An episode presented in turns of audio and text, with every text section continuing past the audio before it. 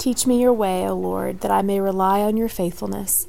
Give me an undivided heart that I may fear your name. Psalm 86 11. Been thinking a lot about undivided heart in the season I'm living in, wearing a lot of different hats, more than I have in probably other seasons of my life. And maybe it's not so much that I'm wearing more hats, it's that the hats I'm wearing require more of me. And so, therefore, it's easy for the heart to feel divided. And yet, the Lord kind of whispered over that and said, Sarah, it's not so much that your heart's divided, it's that your season is diversified. You have your son Boaz to care for, your schedule, your time is not your own. You can't just pick up and go necessarily. There's different types of routines, new routines that weren't there before or now are in place. And so I began to kind of think about the difference between just some some diversification in our seasons and some differences in our seasons and yet still able to have an undivided heart and so when I think about establish her and I think about the future and my marriage and being a mother it's easy to feel that your heart is in a million different places and therefore it's divided. But what I want you to see and what I want to see is that just because seasons change and pile on maybe more responsibility or different roles doesn't necessarily mean that your heart, at its principal, base, foundational level, has to be divided. That we can trust the Lord and ask Him Teach us your ways in these seasons. Teach me your way as I mother my son. Teach me your ways, Lord, you know, in this new season as I navigate how to run, establish her, and run my home and care for my son and be 100% available to my husband. Teach me your way, Lord, in that. And as you do, give me, grant to me an undividedness in my heart though my season, my day even, might be broken apart into a million different responsibilities and expectations and maybe even just feeling like you're all over the place from minute to minute, hour to hour. But how can we live through that with an undivided heart? And I think the Lord was just kind of encouraging me, I guess, and saying, Sarah, your heart has always been for me. And it's for me in this season, no different. You, your time's changed, your sleep patterns changed, your requirements has changed. I mean, your body has changed. Let me tell you, having a baby changes a lot of things on multiple levels. But it doesn't change my heart. Just because I had a baby and just because I'm a mother doesn't mean that my heart has changed in terms of what it's always deeply prioritized and valued. It is still the same. It is still knowing Jesus and making him known. Knowing Jesus looks different as seasons change. Making him known looks different as seasons change. You know, I think about that verse, Psalms, or no, sorry, Isaiah 26 8. You know, walking in the way of your truth, O Lord, you know, we have eagerly waited for you, for your name and your renown are the desire of our soul. And the way I've paraphrased that for me is knowing you and making you known in that order. It's always been, since you grasped my attention at 16, the desire of my soul, Lord. It's always been my undivided heart. So, what does that look like now, being a mom? What does that look like, being a wife? What does it look like being single? If you're in that place, what does it look like being an employee? How do you take an undivided heart that is entirely for Jesus, filled with Him, living, beating for Him, and permeate that into your day to day?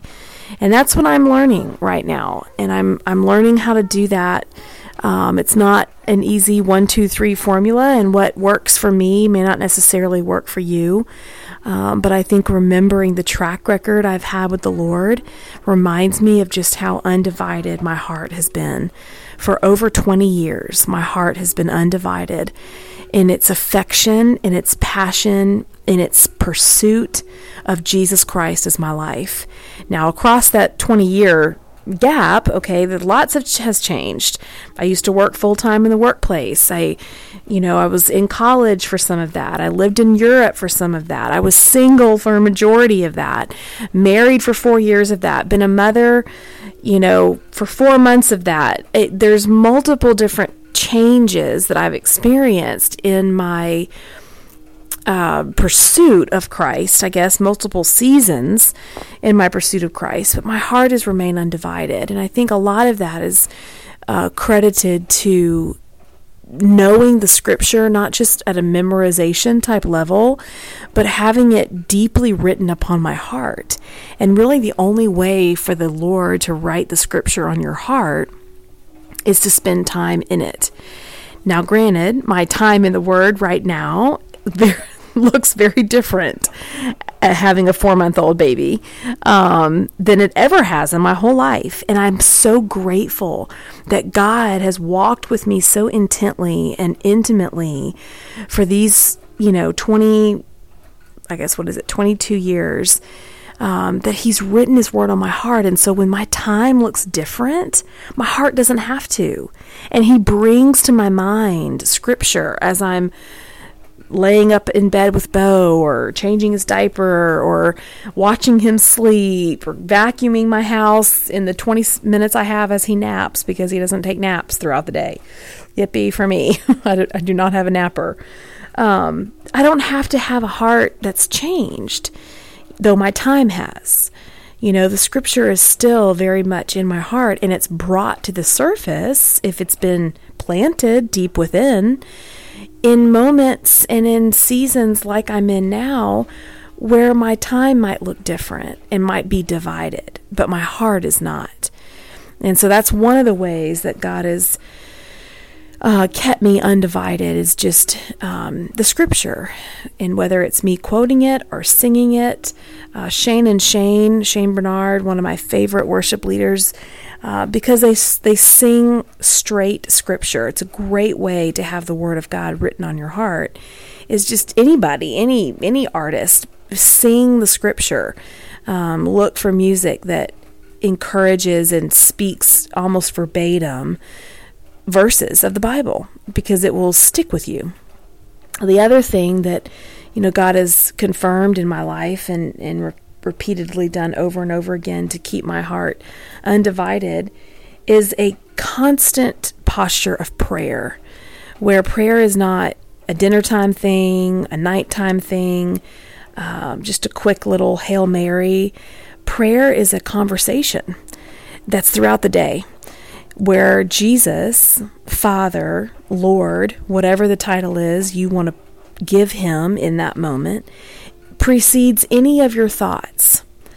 So lately, if I'm being just in full candor here, I've been talking to the Lord a lot about my body, about my physical image. Having a baby is not for the faint of heart.